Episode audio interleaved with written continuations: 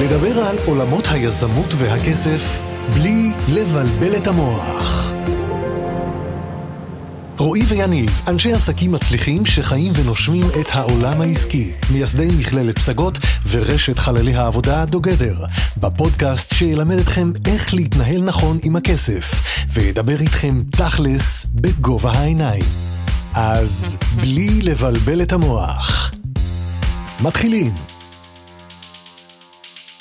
הרבה חושבים שלהיכנס לעולם של אה, יזמות בנדל"ן זה רק להיות יזם נדל"ן או משקיע נדל"ן, לקנות דירה, נכס אה, מסחרי וכדומה.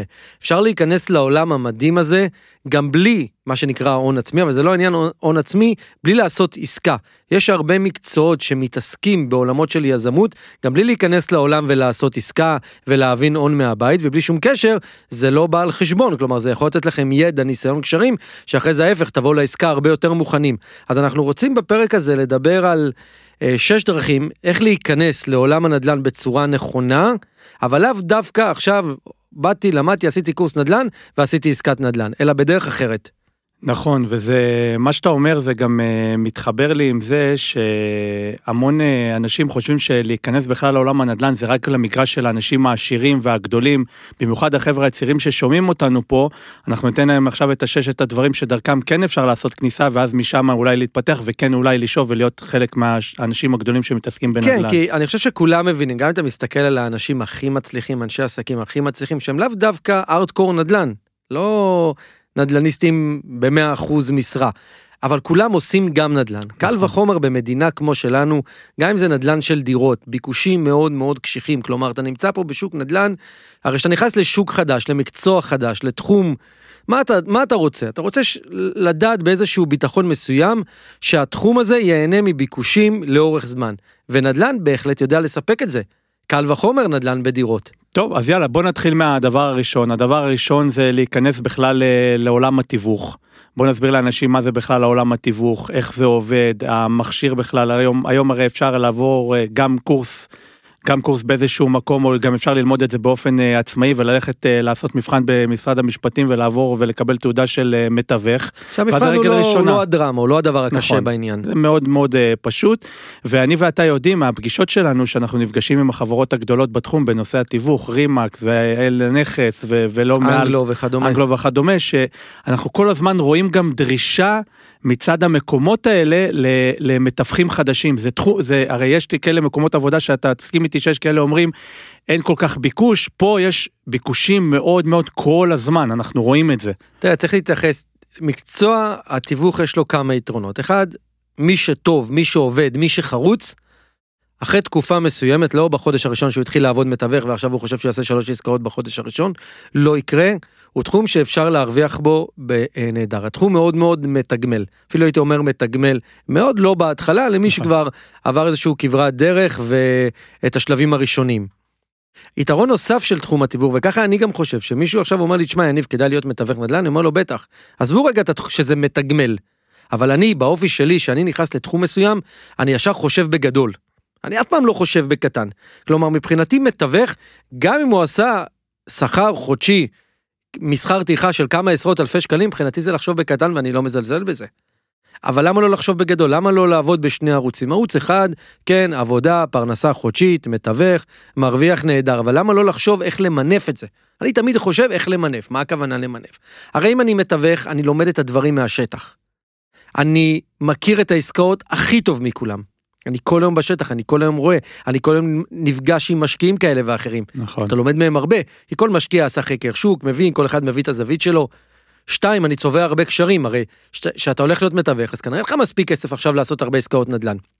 אז מה אתה מרוויח מזה שאתה מתווך? נטוורקינג. אחד אתה שכר טרחה ואתה מרוויח קשרים, קשרים עם אנשים שיש להם כסף, ופה בעיקר למי שמחפש את הקשרים, שבסופו של דבר יביאו לו אחרי זה משקיעים שהוא יוכל לגייס אותם לטובת עסקאות שכבר הוא יחשוב יזמי ולא רק מתווך, פה כדאי יותר ללכת לתחום המסחרי.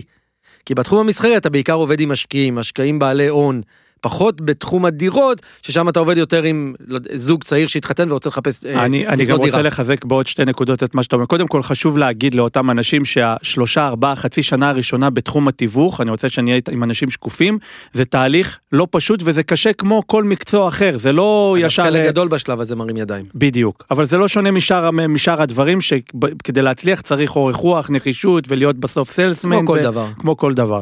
דבר נוסף שאני חושב שאנחנו צריכים לתת על תחום התיווך לא אנחנו שומעים הרבה מתווכים שהם אחרי שנתיים, שלוש, ארבע בתחום, שהם גם לפעמים יודעים לקחת את העסקה העצמאית הטובה עבורם, כי כמו שאמרת, הם כל הזמן בשטח, ואז הם יכולים גם למצוא, למצוא דברים טובים עבורם. את הכי טובים. בדיוק. את הקצפת של הקצפת של הקצפת, הם יכולים למצוא. לכן אני אומר, אם אתה הלכת לתיווך זה מצוין, אבל אל תחשוב קטן, תחשוב בגדול.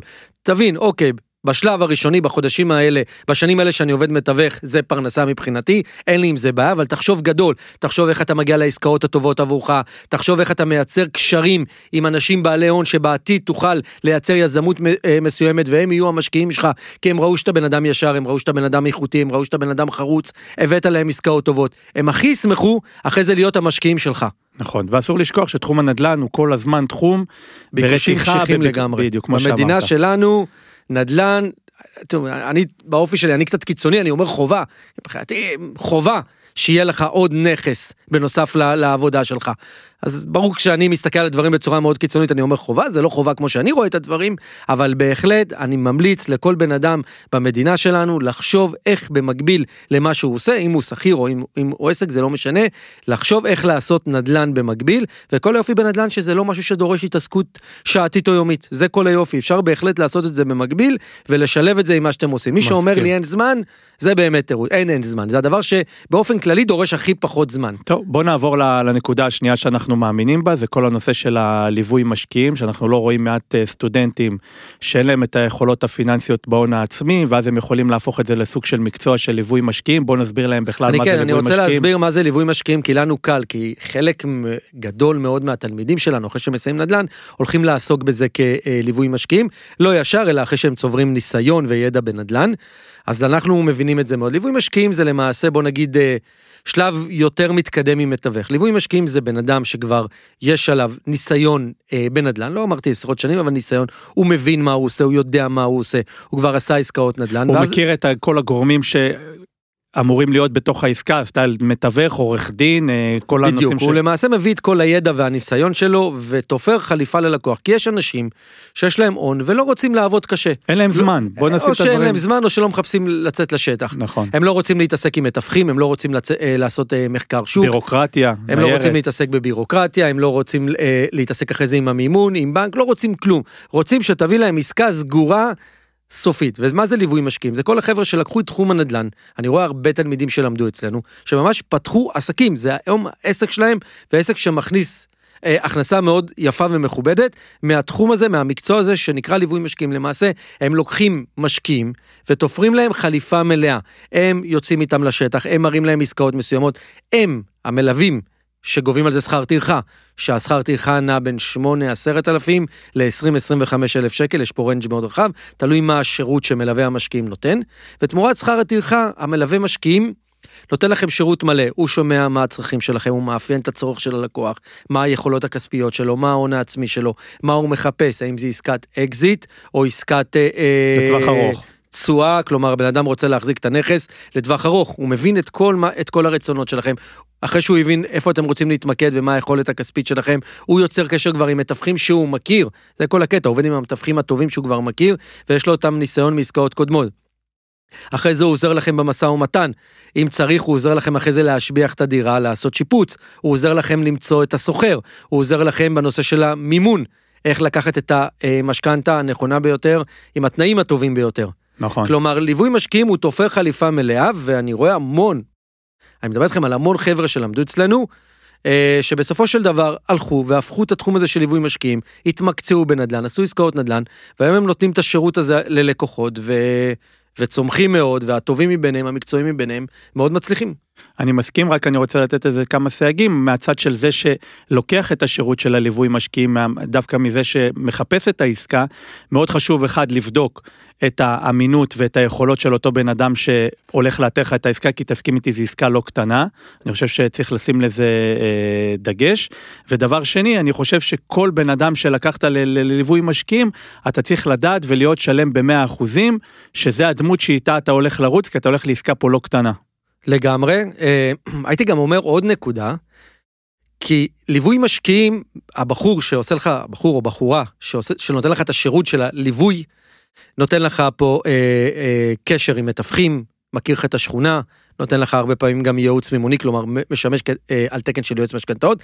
דבר אחד אני ממליץ להשאיר אצלכם על מי שהולך להיעזר בשירות, זה את העניין המשפטי.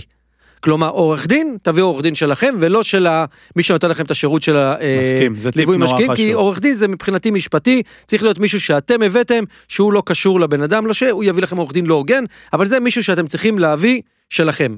עורך דין שאתם עובדים איתו, לא קשור למי שנותן לך את השירות. בוא נעבור לנקודה השלישית, לאפשרות שאפשר לעשות נדל"ן עם, אה, בכניסת דרך ולא להיות יזם גדול, זה כל הנושא של החתמות של אה, פרויקטים, של אה, פינוי-בינוי.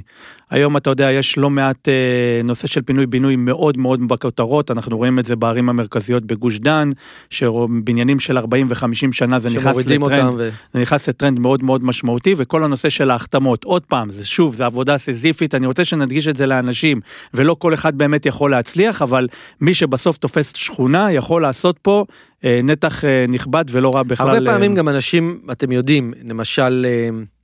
הרי אתה בא לבניין ומתחיל להחתים, זה, זה יותר קשה, והחתמת חלק וחלק לא רוצים. הרבה נגיד, אני, אני שומע שוב, אני אומר לכם, מה ש, שומע שאנשים שאני עובד מולם או מתלמידים, הם נגיד מתחילים מבניינים, אה, נגיד ישנים של ההורים שלהם.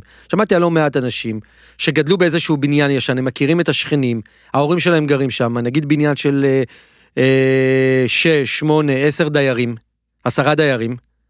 ויותר קל להם להחתים את הבניין, כי כבר ההורים שלהם גרים שם, הם אולי גדלו בבניין הזה, הם מכירים את השכנים, השכנים נותנים בהם אמון, הם יודעים מי הם. זה גם נקודה שמי שחושב על החתמות, אני מכיר לא מעט שהתחילו בפרויקטים כאלה שההורים שלהם או הם גרו באיזה בניין קטן והם מכירים את רוב השכנים, וכמובן בניין עם התכנות לפינוי-בינוי, אה, ואז זו הזדמנות אה, מאוד גדולה. מסכים.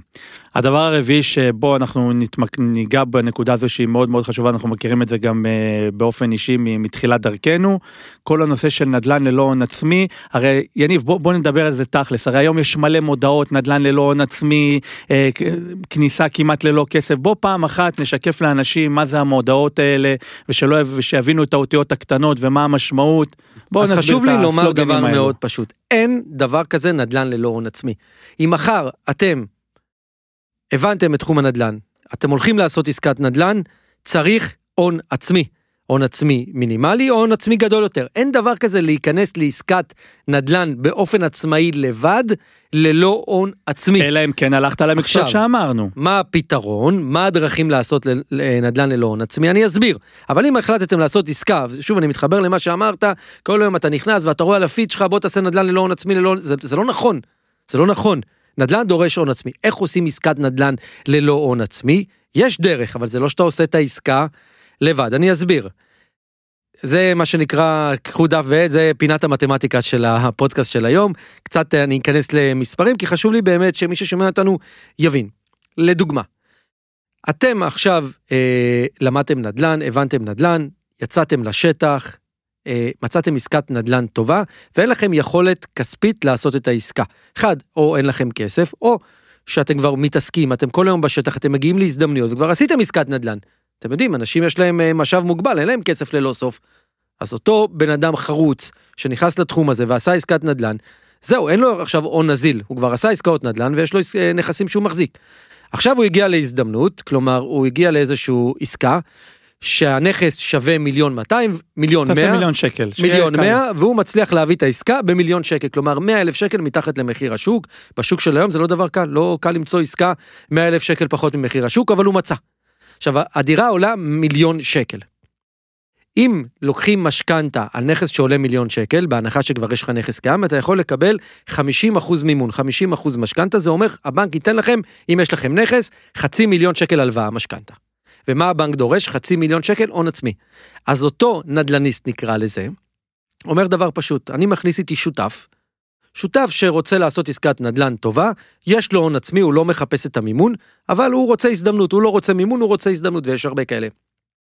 אז אותו נדל"ניסט שיצא לשטח ומצא את העסקה שהיא 100 אלף שקל מתחת למחיר השוק, אומר דבר פשוט. אני חצי, אתה חצי, השותף שאני מכניס. רק מה? ה-500 אלף שקל שנדרש להביא הון עצמי, את כל ה-500 אלף שקל, שזה 50% מהעסקה, המשקיע שם. כלומר, המשקיע לא לוקח מימון בכלל. הוא מביא 500 אלף שקל מהבית. משקיע מסוים שאומר לי דווקא כסף יש לי. ששנינו יודעים היום הבעיה היא להביא את ההון העצמי הראשוני הזה, בדיוק. בגלל זה זה נופל עליו. אותו משקיע אומר כסף יש לי. אני מחפש הזדמנות, אני לא מחפש כסף, ההפך, אני לא רוצה הלוואה. לא רוצה הלוואה, ההפך, אני רוצה הזדמנות, לא הלוואה. מצוין. אותו משקיע מביא 500 אלף שקל. עם אותו 500 אלף שקל הון עצמי של העסקה הולכים לבנק, הנה ה-500 אלף שקל הון עצמי, הבנק נותן עוד 500 שקל, 500 אלף שקל הלוואה משכנתה. את כל ה-500 אלף שקל משכנתה לוקח הנדל"ני שמצא את העסקה. ואז למעשה יש להם מיליון שקל, הנדל"ני שמצא את העסקה לא שם שקל. כי את כל ה-500 אלף שקל, שזה 50 אחוז מהעסקה שהוא שותף בה, הוא לקח הלוואה, עליו, מבחינתו זה 100 אחוז. ואז למעשה, הוא הכניס שותף, לכן הוא הצליח לעשות עסקת נדל"ן כמעט ללא הון עצמי, הייתי אומר, או ללא הון עצמי, או כמעט ללא הון עצמי, רק מה, בהחזר החודשי שלו, הוא צריך להבין שההחזר החודשי התזרימי יהיה יותר גבוה מהשכירות, כי מבחינתו, הוא לקח את כל הסכום במימון.